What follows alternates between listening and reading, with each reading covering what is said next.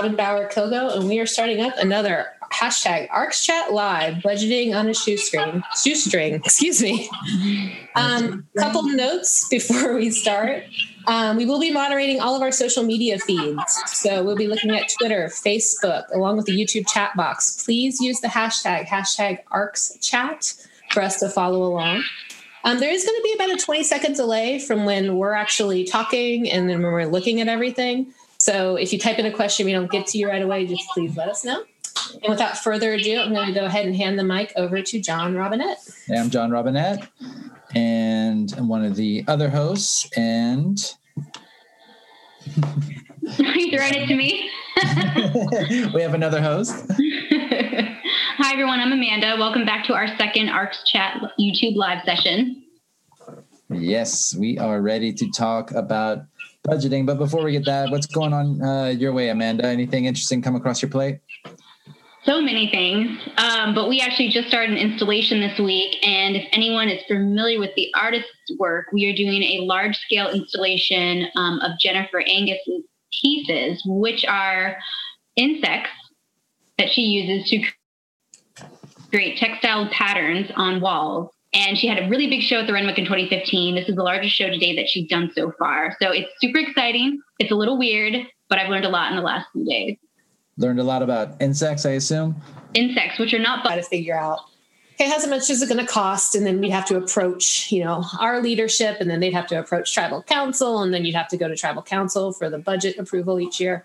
So it just kind of depended on what aspect of the collections area you were working on for to right, right. how it would work.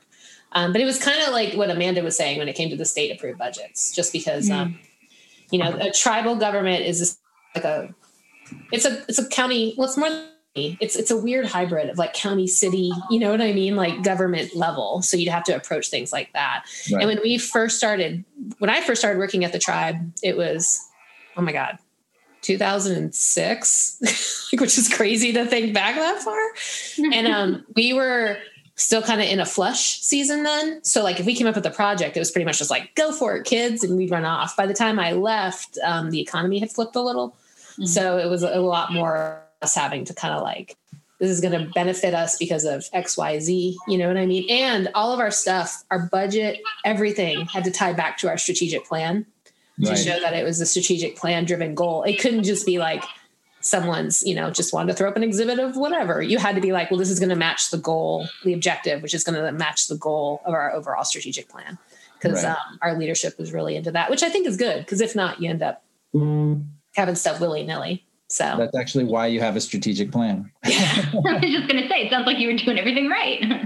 yeah, but you know, sometimes it was hard because you'd have older uh, staff who didn't operate in that view. So you'd have yeah. to kind of go against um, some institutional history a little bit to kind of make them understand that, you know, yeah, you you could have a really cool idea, but unless you tie it together, it wouldn't move forward in whatever shape, right. way, shape, or form. So uh, if you guys are listening right now and uh, have any thoughts on you know working within budgets and you want to share how how you budget in your department if it's uh, if you are given a number to work within or if you you know have my experience where you uh, are proposing uh, your budgets let us know and let us know if you have any further questions about that stuff um, so who does uh, well first off like how do you keep track of of your budgeting and your expenses? Is it just like you know Google or Excel, and you just and is it all on the department head, or who's doing that?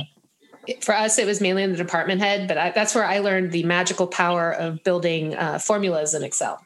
Yeah, like, to like do stuff automatically, but especially right. when I was mm-hmm. when I was ending up there, I was collections head of collections. So for me, it was my responsibility to be like, okay, I'm on budget. These are our projects. You know, like everything's still within a budget framework that we can support. So, but I know there's cooler stuff now. Then I know people still use Excel, but I know there's cooler. I was gonna say if, there's cooler sure. stuff, I haven't seen any of it yet. Right. it's pretty much still Excel. Right. Magic that is Excel. like, what, what are the cooler things that you're talking about? Oh, I mean, even the, you know, even something as simple as Google Sheets wasn't really around when right. I was doing it. You know what I mean? Because I I went out on my own blah, seven years ago. So like you know the Google Docs, the whole Google Suite was not around. So uh-huh. the idea of having a, a, collaborative uh, sheet that we could all go into and look at the same time. That was like, what is that? That is a mythical thing. You know, I still had, we would still bring these giant printouts everywhere, be tracing things with markers and stuff.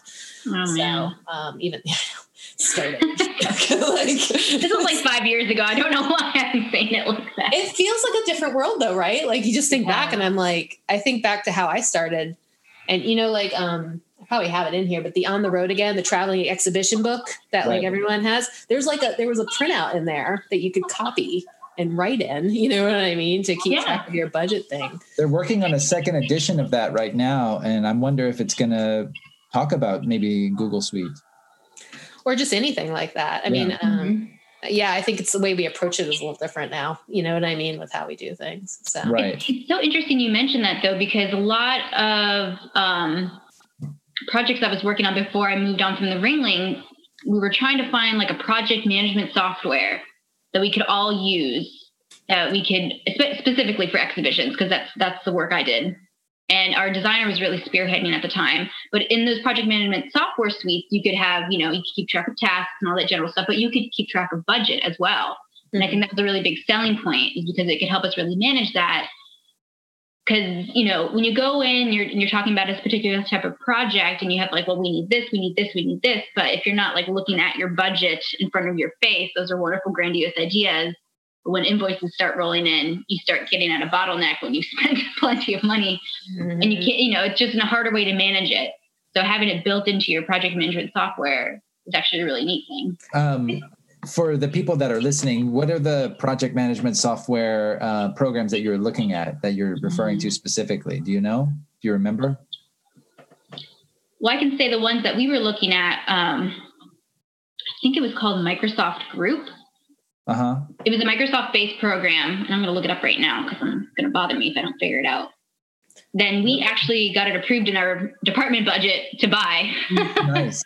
because it wasn't cheap, which is another interesting ironic That's the thing. hard thing. You have to sell them on that. We're going to save X amount of money if we if we do this. It wasn't my grand idea to advocate for, so I'm not entirely sure how our designers sold it. But I will say that because of their position, they work with a lot of different software programs to do their job. Yeah. So I think because of that, they had like a line item of new software programs they could buy every year, Mhm. and they're able to squeak it in that way. right, right. That mythical, I, I remember us looking for the mythical project management software that would encompass everything in hearing even back then, like Mhm. um, Microsoft OneNote was one thing that you heard people talking a lot about. And then Microsoft uh, projects, I think was an actual term that we use. It's all Microsoft stuff. That's what it's called, Microsoft Project. Oh, I pulled that out of the back of my head. I was like, I'm like, it was called something. Project? I don't know. Is that- Is that one that's still being used today?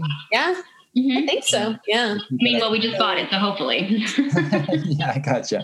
Microsoft doesn't do what Google likes to do, where they just randomly stop doing their pro- their programs, which I always We're not bitter about that. no. what are you talking about? That's not what happened to you know Arcs Chat. Uh, Whatever. Yeah. we did the one in May and Whatever, Google. like uh, I shouldn't say that as I sit here and say that. Now my email won't work anymore. like, and I'll be like, Exactly. There no it is. Google uh, Google Docs for you, Robin. no, exactly.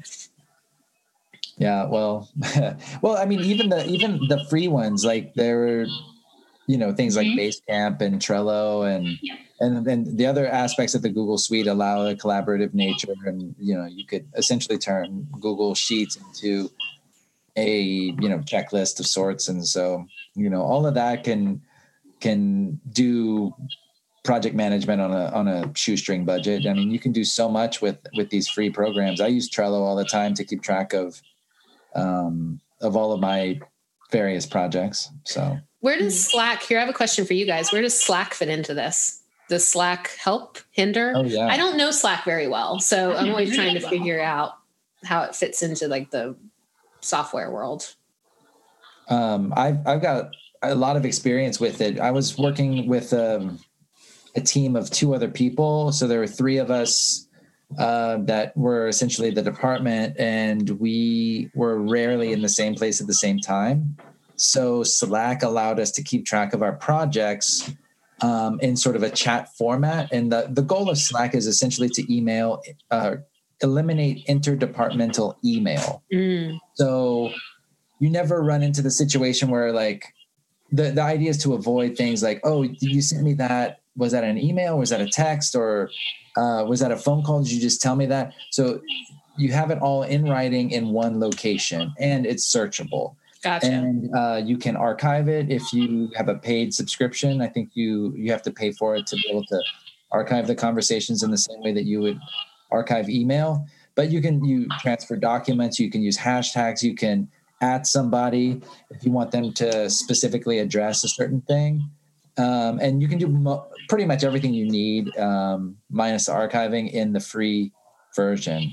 Um, I'm a big fan of it. And lately, um, there have been uh, um, people using it as a collaborative tool.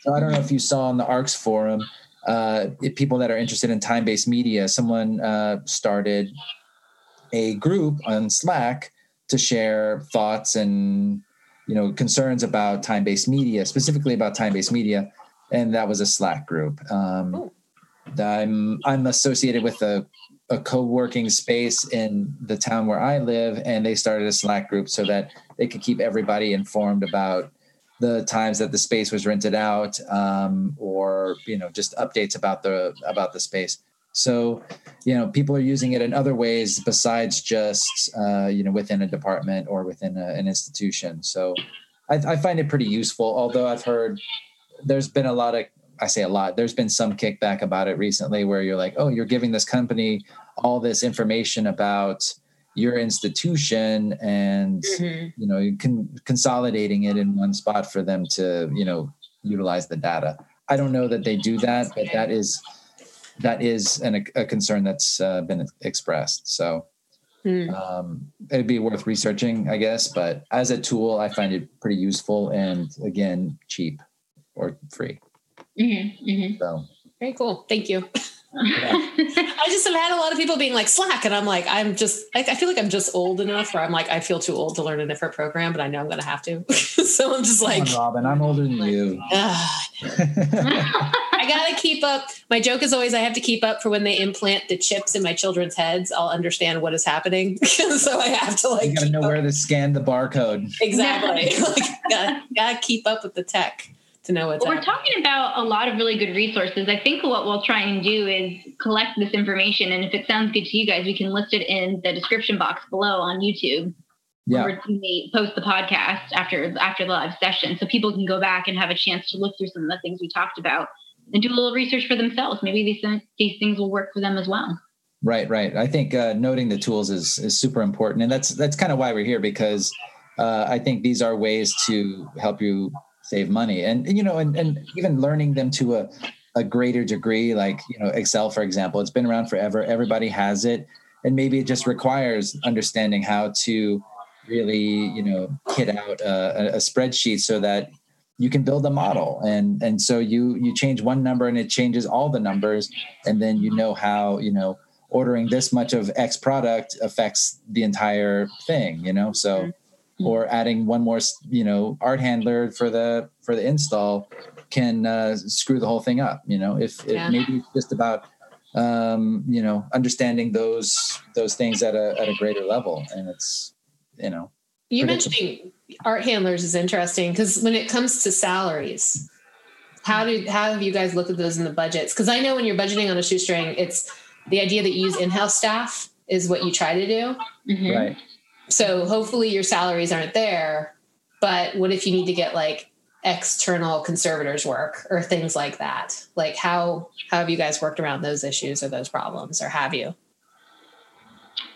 I always wanted, and I don't know if they quite got to the point, but I would like to do it moving forward on budget planning. I, I just started a new position, so I'm kind of I came in right after the fiscal year started. I had no input on my budget this year, but I promise you I will next year. Um, but one of the things I want to qualify is staff time, the value of staff time versus the value of contract time. And one of the things I learned a great deal from the preparator at the Ringling is he really made an effort to show the value of doing things in house and the savings that would come from it, as opposed to having things outsourced. I mean, there's other benefits as well. We used to always outsource our framing, which you know required more movement of the artwork, offsite locations, other people storing and being responsible for it. So because we were able to move that on site, obviously the registration staff was way happier, but we saved exponentially in terms of cost. But did that require working extreme hours? No, we really tried to develop a culture that um, I mean, project management was a big part of it, making sure we were staying on task and we had people to help us stay on task. It was a team effort, um, but also developing a culture where like there's a work life balance. Right. And I, I can say, at least working at a state institution, that's a bit imposed on you, um, which is a good thing. We should all have work life balance. And I'm, I'm currently working at a private museum. And I was just telling Robin and John that there's so many differences. Um, and uh, work life balance is different as mm-hmm. well. Uh, so it, it wasn't it wasn't a big change like that. I would say. Right. Yeah, because I think I, I know part of the um, impetus for a lot of people, like you know, there's been a lot of unionizing of um, yes preparators um, lately, especially around New York, and I think a lot a lot of the argument is around that. It's like, okay, well, you know we can't we can't be working 12 hour days you know just because you want to save on the budget you don't want to co- contract out this stuff. And it's also you know if, if you are doing that it, it also becomes a risk to you know, the objects you're installing. So um, you know people get tired and and uh, they don't concentrate as much and you lose focus and accidents happen. Mm-hmm. so um, so it's good to hear that you know at least in your in your case you're not actually overextending everybody by keeping it in house. So well, and I have to. I mean, maybe this is just you know I'm toting my my tooting my own horn here, but I would like to think that the planning that went into these projects and the scheduling that went in did a lot to help manage that.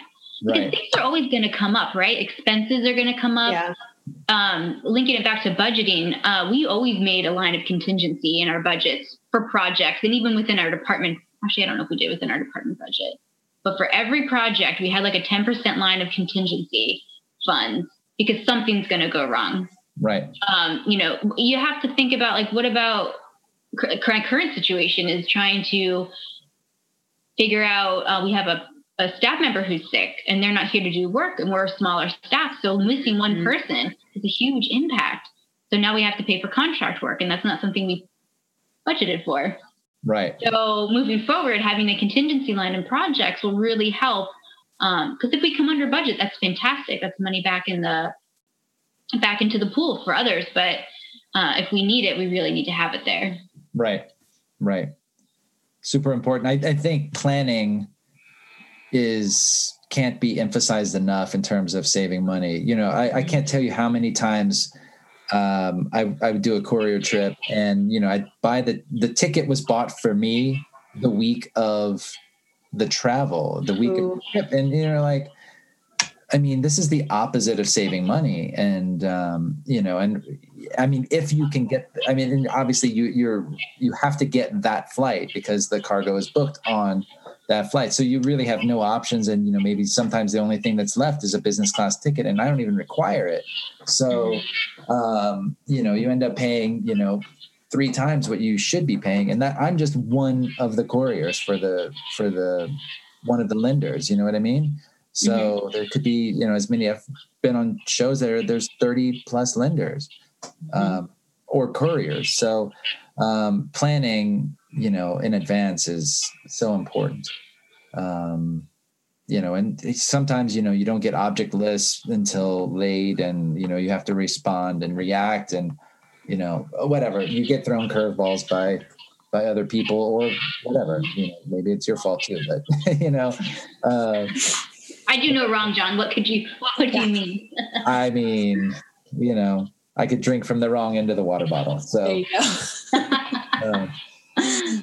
but uh, yeah, I mean that that was actually something somebody somebody else uh, brought up on Twitter when we were asking for questions. Just like the importance of of planning, you know, just can't be um, said enough. It can't be emphasized enough. So, but um, I mean, do you in terms of you know we were, we were talking about staffing and everything? Do do your departmental staff salaries, uh, do they come out of your departmental budgets, or does that come from a higher administrative administrative level? Everywhere I've worked, that's a different level. You know what I mean? Like that's a it's a different process. And actually, when you need when you find the need for a new staff member, that has its own budgeting thing. We're kind of like what you guys were talking about, where if you realize you're out, this actually happened to us when I worked at the tribe. We were looking at conservator costs and we realized with the amount of conservation work we were doing, if we got an in-house conservator, even with the amount of money that would cost, it would save us money on the back end. Right. So, um, but it took a while to convince people of that right. fact. And that's you being a good advocate for your collections and its needs and right. kind of what you think it might need in the future. But it was a separate, like you basically had to approach people and said, Hey, I need a FTE, a full-time equivalent. Um, mm-hmm to do it because that's the thing that I, when I was younger and first learning it, I always thought, okay, well, it's a fifty thousand dollar budget or salary. That's what it costs, right? And it's like, no, you have to add mm. on healthcare. You have to add on and you know all this other stuff. So like a fifty thousand dollar position is really probably more like an eighty to a hundred thousand dollar position for your institution. Right. Um, so yeah, that was something to always consider as well. So yeah, that was the same experience I always had. Um, it was really challenging working for a university that was funded by the state of Florida because there are just more levels of um, proof, I guess you have to mm-hmm. show in order to advocate for the position. And you know, there's so much need when you're part of a larger organization that justifying the priority for your department within your museum, within your university is just like layers and layers of effort. So if you're lucky like we were, we had a great HR person who understood what those needs were at the university level and could help us translate that. And it, I mean, it still took years. There were years before we were able to add some positions. But I mean, given that type of structure, organizational structure, I think we actually did pretty well for ourselves in getting enough staff. Um, but it kind of circles back to what Robin was mentioning with linking things back to your strategic plan advocacy for your budget maybe maybe it is linking it back to your strategic plan. Maybe it is linking it back to your organizational goals your department goals to justify why you need the things you need. Maybe it's knowing what the department manager is looking for and what they need and phrasing it in a way that makes sense to them. Um, you're, you're all part of a team you're all part of, a, of an institution working together ultimately towards the same goal but knowing how to verbalize effectively what you need is a real skill, I would say, in advocating for your budget. Um, right, and and I think I think you you hit on a, an important topic is like people that approve these budgets, they all respond to different things. Some people it might just be pure numbers. Can we afford it? Um, or like how long does it take to pay for itself? So if you can show you can amortize you know, all right, say in five years, this thing will pay for itself, but it's going to, to pay it back, whatever, it, it it's going to take a few years. Mm-hmm. Uh, some people respond to that. Some people respond to, you know, this is cultural heritage that we're pres- preserving. This is history of humankind, you know, whatever, you know, make it sound um, grandiose in that respect. But whatever, you know, you have to appeal to, to, to people um, the way they need to be appealed to. So, mm-hmm. um, and know know who you're talking to. In other words, so. Mm-hmm. And another tool that I really like, we've talked about like Google Docs and spreadsheets and stuff. Google Docs actually has some really great templates, but even Microsoft programs, if you're using Excel or using Word, they already have templates that have been made. You know, right. I'd use one for my timesheet. I'm not, I'm a salaried employee, but I still like delegate the project like what am i doing? I'm spending mm-hmm. this much time on emails this much time on registration work this much time on loans. I try to qualify and uh-huh. quantify my efforts. Yeah. because yeah. i want to be able to come back and say like this is where i'm spending my time. Right.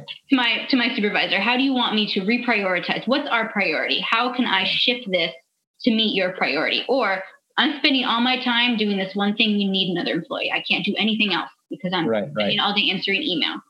Um, those things are already built in. I'm sorry. That's such a great tool, especially if you um, if you want to justify, say, a raise yeah. down the road. Oh yeah. Why do you think I count my time? Yeah, exactly. Or um, or you know, to to know like if you if you see somebody that is working consistently, you know, 50, 60 hours a week, or you find yourself doing that, you're like, what exactly do I do? so, yeah. Yeah. Um, so especially in office culture where you can easily just get caught up catching up about the weekend or whatever, you know, it's so much, you know, chewing the fat time. So but it can just be really intimidating when you come to think, well, how am I supposed to show this? How am I supposed to, you know, graph my time? Well, a lot of that that a lot of that's already made for you if you just want to shuffle through some templates in, in either of those programs you can find something that works for you and then it's already programmed and done. I mean you could still learn how to use excel if you want to but you could also do it no of course. Of course and there's so many that that are free online that you they're not just within the excel or the microsoft universe. They are made by other institutions so. Um so with that in mind, like if, if you do find that in your in your instance, for example, like you're spending a lot of time on, you know, remedial tasks, you say we need a intern or a volunteer. Is that is that a way to manage that? I mean, I mean it's in theory and it should be a budgeted item. It should be paid for, as we all know. Well, a couple of things if I can get on my soapbox.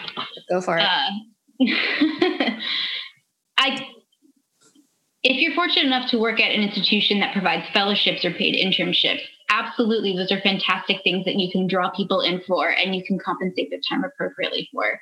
If you are a blessed person who gets a wonderful volunteer who gives their time and does good work and is excited about that work, then you are a lucky individual and I would put them to work. Um, I think that can go a really long way towards helping out on projects. I know in my own mind, there's a lot of backlog data entry that needs to happen into our collections management system. We just have like paper files somewhere in some abyss that the new person who has no institutional knowledge knows nothing about. And it, it needs to be in the database. The fact that it isn't is a problem. And I could use a volunteer to help me do that because it's simple data entry. Um, and and the the benefit of that is it's just time given. I mean, you right. still count that time; it's in kind time. But I also think that you could show and doc, like keep track of that, document that, and use that to prove and justify you need a paid position as well. And we yeah. have this volunteer spending this much time doing these X, Y, and Z things, and this intern graciously decided to give their time because we can't afford to pay them or we don't have the opportunity to pay them right now. And look at what we need. Right. Be, that would be my angle on that. Right, yeah. for sure. I mean, it's, I, I know with my experience, it's been really hard. And I, I had a weird experience because the museum I worked with was in the middle of nowhere. Like, if you looked at a map of Florida, there's the big lake in the middle, and we were right below the lake. And Florida is populated by the coast. So, like, there was no one near us. So, trying to get volunteers was always really hard. Um, we got interns, but you know, at the time, this is again the late O's. Um, the idea of a paid intern was something still kind of really unheard of. You know, even now, it's getting battled in, and I think that would be a really good way to uh, help your budget is if you can put certain things in for paid interns to show like it's a little less money to get these guys to these remedial tasks but um you still need to be careful to make sure you can depend on them to be there because that was always our hard thing. With volunteers, they could I don't want to say flake out, but some life can happen. You know what I mean? And that volunteer you were depending on might not show up every day. So I think the idea of trying to build in internships, paid internships to your budget would be great for all reasons. Save some money and also give those kids. I hate saying kids. Makes me feel like a little the, the chance to like gain that work experience. We all need to get jobs, right? That's the thing. We need to get a job. Is we need the work experience. Right. So um, I think that's something. And if you have a good internship core, like go for it. You know what I mean? But you just really make sure you can depend on those people to show up and fulfill that job. Because if they don't show up, then you're stuck with it. And then you end up having to play that game of catch up. You know what I mean? With all your stuff. So I think that's something to think about as well when you're depending on interns and volunteers for sure. Right. Well, and the other thing is like, you know, the one thing I always wondered is like, can you um, fundraise specifically for that? But you know, it's like nobody wants to sponsor. You don't have the John Doe memorial registrar position or internship position in the way that you know people have directors or scholars and things like that. So, you know, can you say solicit a grant for doing all the data entry that needs to be done to bring your collection up to your your collections management system up to date? Or can you solicit uh, you know a sponsorship or an endow- endowment for an internship position? Uh, are these legit things? Do people do this? Yeah you know? for grants yeah. Like you could totally put in something that says you know what i mean? Like we want a position. Usually it's matching. So you yeah. know you say like i'll put half the money up if you put the other half money up. Um, right. but yeah i think you know, I think grants you kind of have to. You know what I mean? Especially if it's a big, if it's a backlog project. Holy Moses! Yeah, mm-hmm. you need to show that you're going to be educating people and also right. using them to do stuff. I mean, that's for sure. Do that. Well, one of the beautiful, I have a thing to add to that. But one of the beautiful things about putting data into your database is that it, if you have a way of making your database available to the public, searchable on your website, things like that, then there's a whole level of access that you can give mm-hmm. to the, the whole free world, not just your community. Um, and that's always a really wonderful thing. And even um, one of the big projects a colleague of mine at the Ringling really worked towards was putting our entire collection online, re- regardless of whether or not there was information in the record. If it was just bare bones, maybe it didn't even make sense. Right. We didn't. We chose to just put it all out there. I cannot tell you the numbers and feedback we got, it was tenfold. I would say once a week we were getting emails to our department email going, I'm a researcher in this field and I saw this online and I did this. I have information to share with you or I want to know more about these, these, these. I mean, I it was a great turnaround. It was a really um, tangible thing that we could see happen just by putting information out there. So if you can get a grant to support that, accessibility and access is a wonderful mm-hmm. is a wonderful thing. And there's payback, at least in, in that regard. Right. But in terms of like sponsorship, so one of the things that we have at my current job is we actually have a donor who's been a really long time supporter of the, of the museum who has sponsored a contract position. Ooh.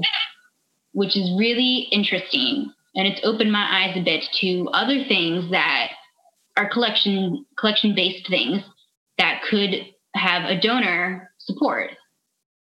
And I mean, I even asked from if our development team could find people who are interested in technology right. and would be willing to support more licenses for our database. Because right at the moment we have three, but we have like seven people using the database, and we're constantly needing to kick each other off so we can do work.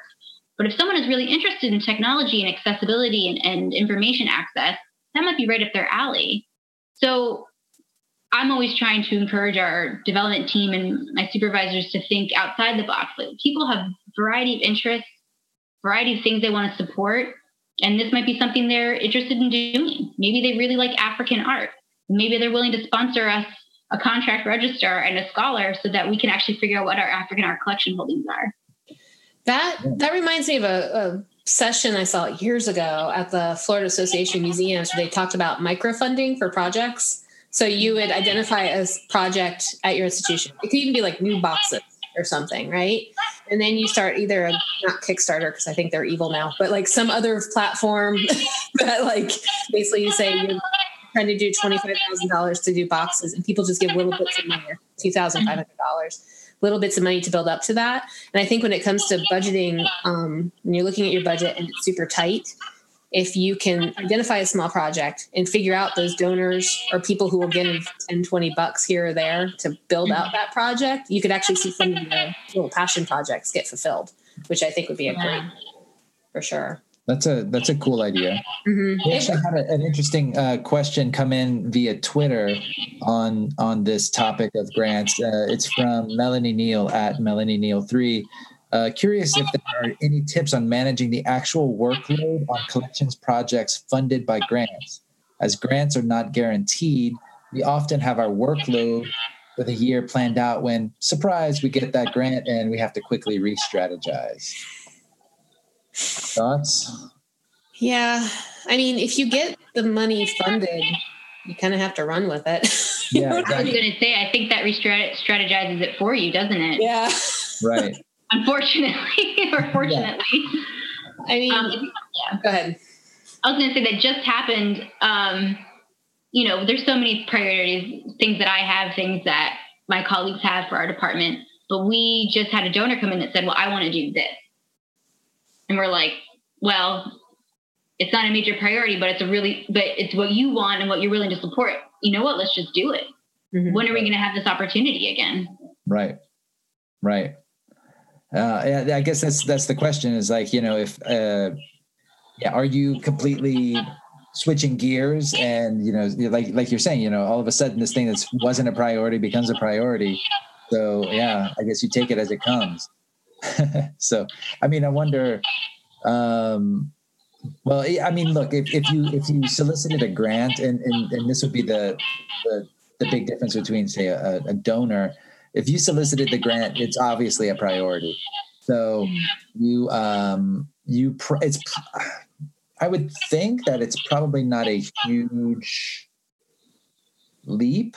Um, I, I, I guess yeah, I you would probably have in some I would I would hope you know maybe Melanie you can uh, respond uh, and let us know exactly how how you what your thoughts on this because like you must have on some level a, a, a contingency plan like okay if we can get the, the grant then we will have to you know, hire this person because it would then be paid for and then we could you know fulfill x project etc um, but i guess you probably also don't want to go you know full blown into planning for something that you may or may not get. So, right. Um, I know that whenever we did it, we always we look across our collections and maybe have five or six projects that we knew we could work on. And I'm talking outside of exhibit schedule. Like I'm talking like you know we want to rehouse this collection, we want to digitize this collection, we want to I don't know do something with that. You know, at least make it look pretty. You know, like, like chaotic on a table somewhere in the vault. Um, so with those collections, you kind of have an idea of what stage you were at. Then if you got that influx, sometimes you had to drop project, which you know hang out for a little bit and pick up that other one and just start running with it as you could because that was the time you had the money. We'd have that in the tribe. I mean, all of a sudden you'd be like, someone would get really a project and you get an influx of money and you'd be like, guess we're working on the digitization project now for the next three months. You know what I mean? And you kind of move stuff around and work on that. Um, but going back to what you were talking about with planning, making sure you've done your initial planning phase and making sure that staff and your budget and everything can support those projects is incredibly important as you're approaching getting them done. So that's something to think about as well. There's a lot of like background stuff you usually got to do before right, you right. get that level. At least in my I mean the, the the, the yeah, I mean, in, in this question, for example, the the real question was: Are there tips on managing the actual workload and collections that are funded by grants um, and you know that that is like the planning we're talking about. It's maybe some of the project management tools um, i would think is part of it um, i would wonder if also there are like milestones you want to meet. You know how like you do strategic planning? Right. Like, here are the milestones you want to get in year one. Um, maybe for a grant based projects uh, initial planning or, or as you go planning maybe. Having milestones you want to meet in the timeline in which you want to try and get those on might help you also figure out how to plug in and manage the workload. One thing that i really love is having a department calendar that everybody everybody uses in the department. So we know like we've got this install happening here we're doing a change out here bobby joe is out this week all those things. Um, that's also a nice like bird's eye view of everything you've got going on and where you can plug in things that you know you and your entire department can work on together. So maybe having something like that already established can help you blend those two things, the grant-based project and your general workload, or maybe just your grant workload. Do you do you guys keep a paper or digital uh, department calendar? Digital department calendar. It's an Outlook. Yeah. Yeah. Now I don't like paper. I mean, I like paper, but I don't like paper get, get kind of like paper, Amanda. like, yeah. I love works on paper. I am. Yeah, there you go. I do digital calendars. I mean, I have like a paper to do list, which is like, you know, how I track things. But I think when you're working across teams, it's all digital nowadays. Some places I've walked into still do the giant wipe erase board. um, that you'll see for project management, but I'm seeing that less and less. I think in the past. And the problem with that is that you can't plan a year in advance with that. So, Some big calendars out there, John. Just an entire office. Giant calendars out there. I'm just like, wow, like that is impressive. Uh, yeah, no, I, I, I'm, I'm a big fan of the digital one because then um, you can keep various ones. You can keep one for, you know, holidays. You can keep one for your immediate department. You can keep one for all staff, mm-hmm. um, and you know, you can see what you want to see at that time. So, I think um, you know that is a huge thing. I think milestones is is a pretty critical thing because it also it allows you to do so many things. Obviously, you know, you once you set a milestone, you can figure out how to achieve it. Uh, mm-hmm. You can also uh, justify the grant, of course. You can also link it to your strategic plan, um, and all of these things can. Um, and obviously, you it's a budget review point. So you say, you know, at, at this point, we will, you know, what's the next step, you know, and you know, a, a milestone sort of forces you to reevaluate where you are. So,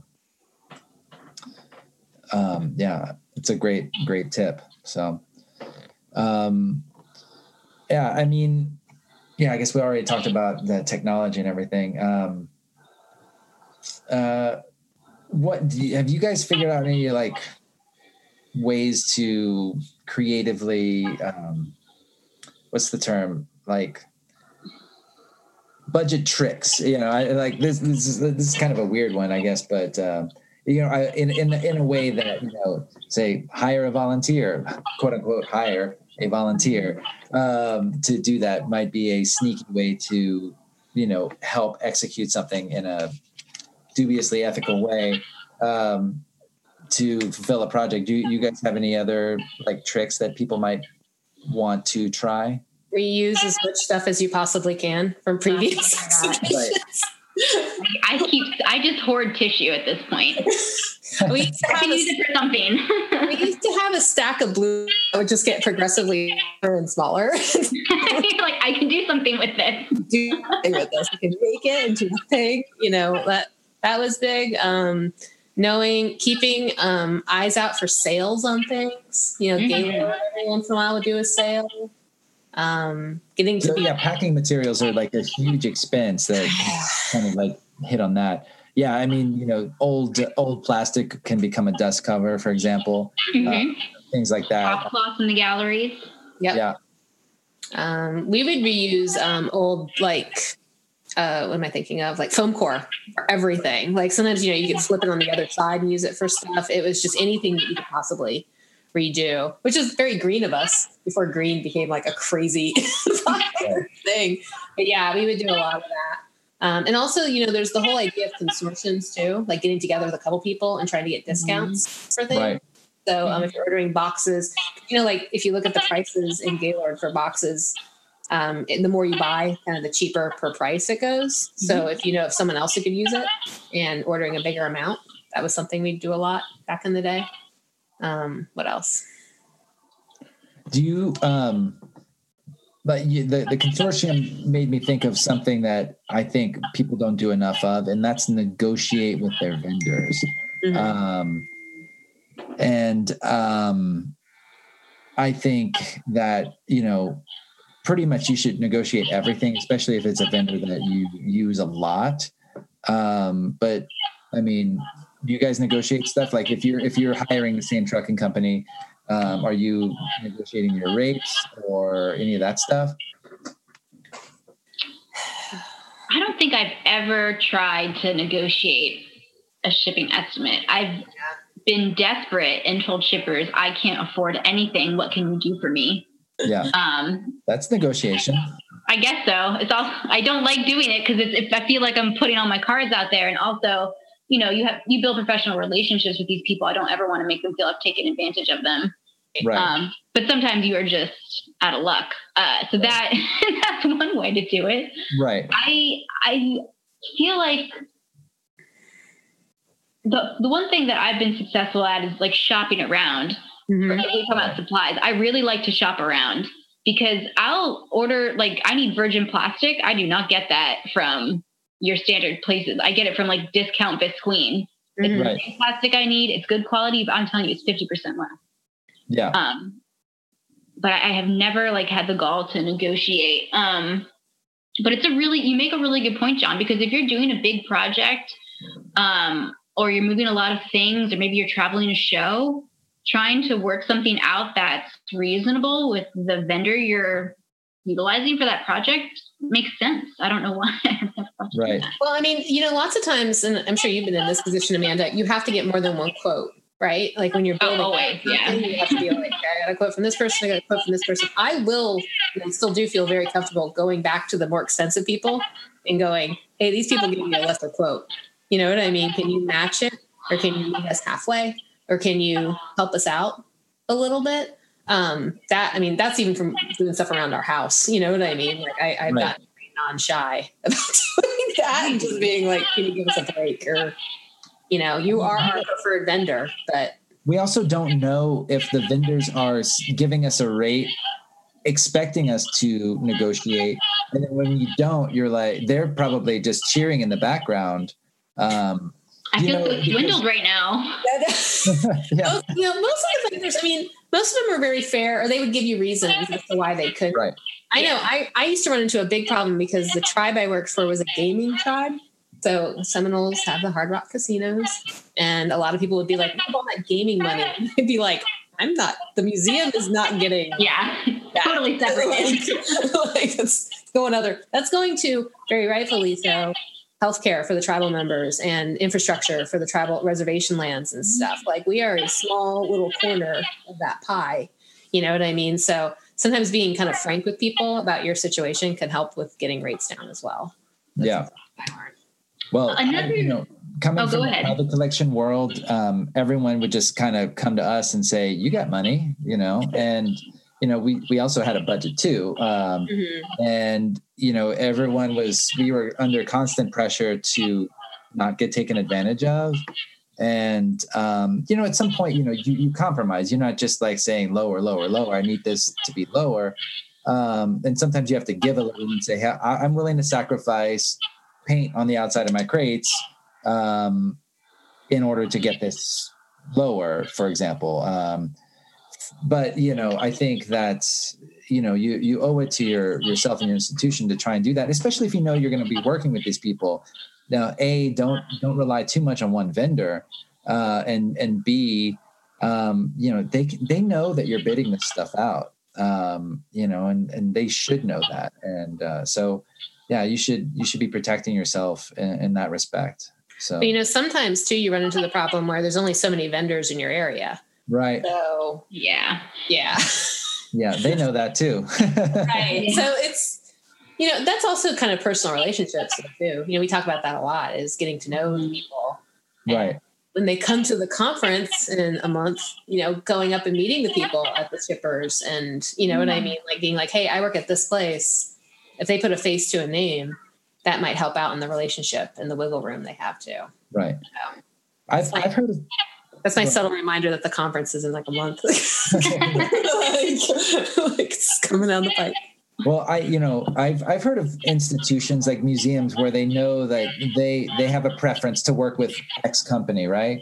Um, and they say, hey, look, I can guarantee you that you know I will use all of these services, you know, approximately this amount.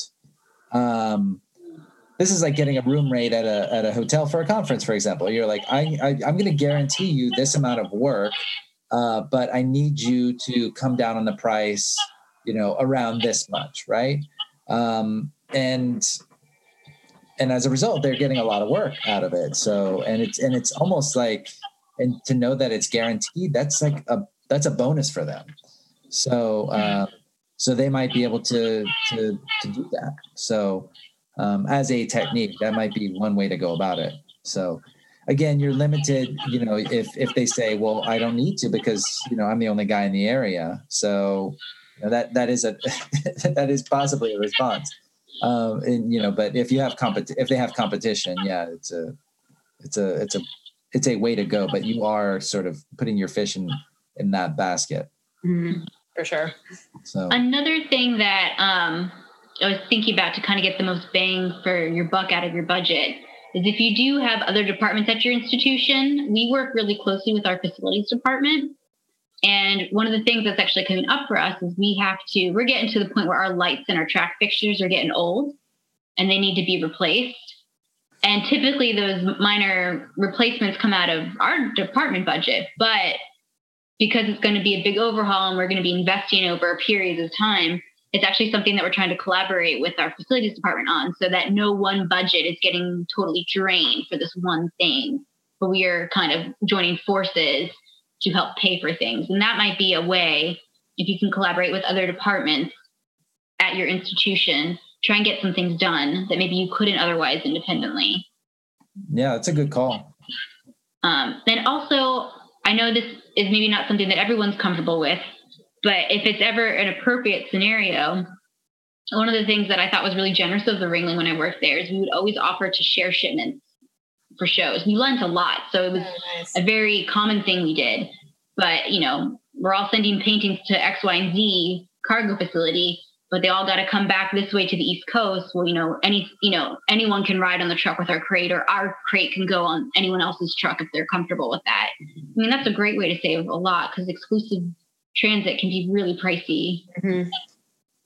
Yeah, for sure. I mean, sharing couriers whenever possible, all of those things are are massive things. And you know, there's been a lot of courier initiatives specifically um, regarding that topic because it is kind of ridiculous that you're going to send, you know, three or four couriers on the same plane, and um, especially if the works are not specialized, they don't need super special attention. They're not super fragile. Um, so yeah, sharing those expenses uh, is a big deal. So I want to circle back to our, our grant conversation because Melanie responded. She said, um, you know, she had asked about uh, project management within within uh, with a grant, and um, she said, "I'm thinking. I think I'm thinking of how the grant project become becomes." fit in uh, among other things that must get done exhibits other commitments etc as you all said, the grant does reprioritize things for you, but it still feels a bit like learning to juggle. Yeah.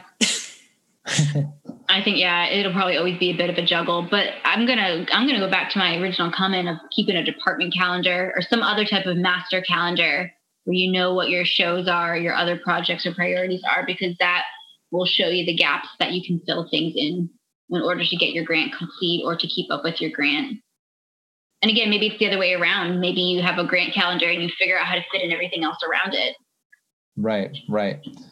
I mean, and also like, I mean, we we never really fundraise as departments, do we? Like, and and you know, I like I I I kind of imagine this fantasy world where you know, like registrars can go out and solicit donors to to do this stuff, but you know, it, it, all tends to go through other people that I guess are specialized in that. But, um, but yeah, it's like yeah, having having like if it were me, I would have like a Trello board with like, all right, these are the things that I'd like for my department, and you know, maybe this is not possible this year. Maybe this is a five year goal, and this one, however, this could be done now. So I'm going to pitch that for my budget for next year, mm-hmm. and um, but that way I always know like I'm, I'm keeping a running checklist that's short, medium, and long term mm-hmm. uh, of of things that I would like for for the department, and that that would just be like one list on the Trello board if you understand how that works. But yeah, we did that. I mean, we had that at the tribe where we had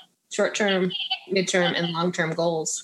And that was actually what was really cool. Was, you know, when I came back years later, I saw one of the long term goals come into oh, wow. fruition. like I was like, oh my god, it happened. You know what I mean? Because because they went out and got a grant and they were able to do all this background work.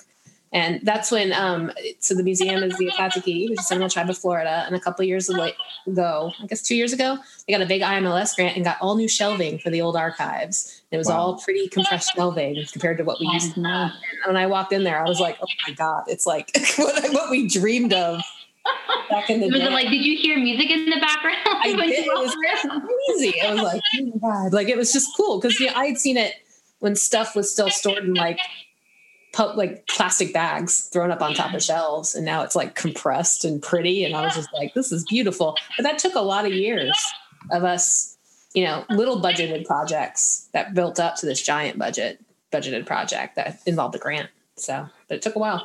That's for sure. I, I would also add that I think that everybody outside of your department needs to also know what's on your um, hmm your wish list. Because they might have um, things that maybe your project can piggyback on or uh, you could collaborate or you know do um, like like like you guys both mentioned earlier where you uh, you you have joint projects with with uh, whether it's a different department or a, another institution so if everybody knows that you know your your uh, what your priorities are then you know maybe you can work together on that. Or they can give you tips or they can send you money. They're like oh this donor can can help you with that. Yeah, that's a really good point. um so it's already nine o'clock. It's nine o'clock. my word. Any other uh parting thoughts? Um I think this like, is as you mentioned i think we're gonna put some uh some notes in the in the youtube description. Um and we are also gonna put this out as a podcast. The goal is to put this out the friday after. So this friday coming up we're, we're our goal is to put the, the previous chat from about the conference and this one up. So look out for that. And um, yeah then you'll, we'll be like a fully formed podcasting institution here for for registrars um, for everybody but about about us so yeah that's that's what's going on um, any other final thoughts you guys I think budgeting is always going to be something we got to deal with. No one has a free ticket. Mhm. You know what I mean? Like it's something, and I had to learn it on the job, to be honest. And um, Oh yeah. experience. I never took a class in certificates or grad school that showed me how to budget. Like it was just me figuring it out and talking to people. You know what I mean? Who'd done it before. i'd be curious to know if people that are taking museum studies now are are getting this information Very much good so. question. I did not have it, so I know that's for sure. Or or are there classes now available through some of the programs that have um, like museum study and other programs that are available for continuing professional development? If they have a course specifically on budget management, Mhm. right that would be incredibly valuable. I mean, Where's our museum study guy that that that was always with us on on Twitter? Chime in, like tag us and and let us know if you offer something like that. Um, so, Or we uh, could send up to the ARCS Education Committee for an idea for a webinar or a workshop too. Would be a good thing. uh, get that funded. Get that thing funded. Get that funded. Do it. So, all right, we can uh, work our Excel spreadsheet and use our Trello board and you know make it happen. So. exactly. Well, thanks again, you guys, for tuning in on a Tuesday night and talking shop. So, uh, like I said, we'll put this out as a podcast ASAP. And I think next month, because it was going to float over the conference, we will not be doing the live stream Mhm. during the scheduled time because we have the conference happening, correct? Or am I? Correct. But we will be putting out podcasts, one of which will be uh, a panel discussion with us and uh, hopefully other people with the keynote speaker, Joan Baldwin uh, from Leadership Matters. Uh, we will have her on the podcast as well. So that will be an exciting thing. That will probably come out just after the conference. Um, but we're also hoping to maybe put out some uh, smaller podcasts uh, throughout the conference as well. Yep. So. So keep an eye on the feeds from November 7th to 9th through all sorts of chaos. If you haven't already, download the conference app. Uh, go to Google Play or Apple Store, search for 2019 ARCS Conference, get it. There's stuff happening. Even now, people are posting on the app. Mm-hmm. so yes, so doing that right now. Please. Cool. Thanks so much, guys. Thanks. See you soon.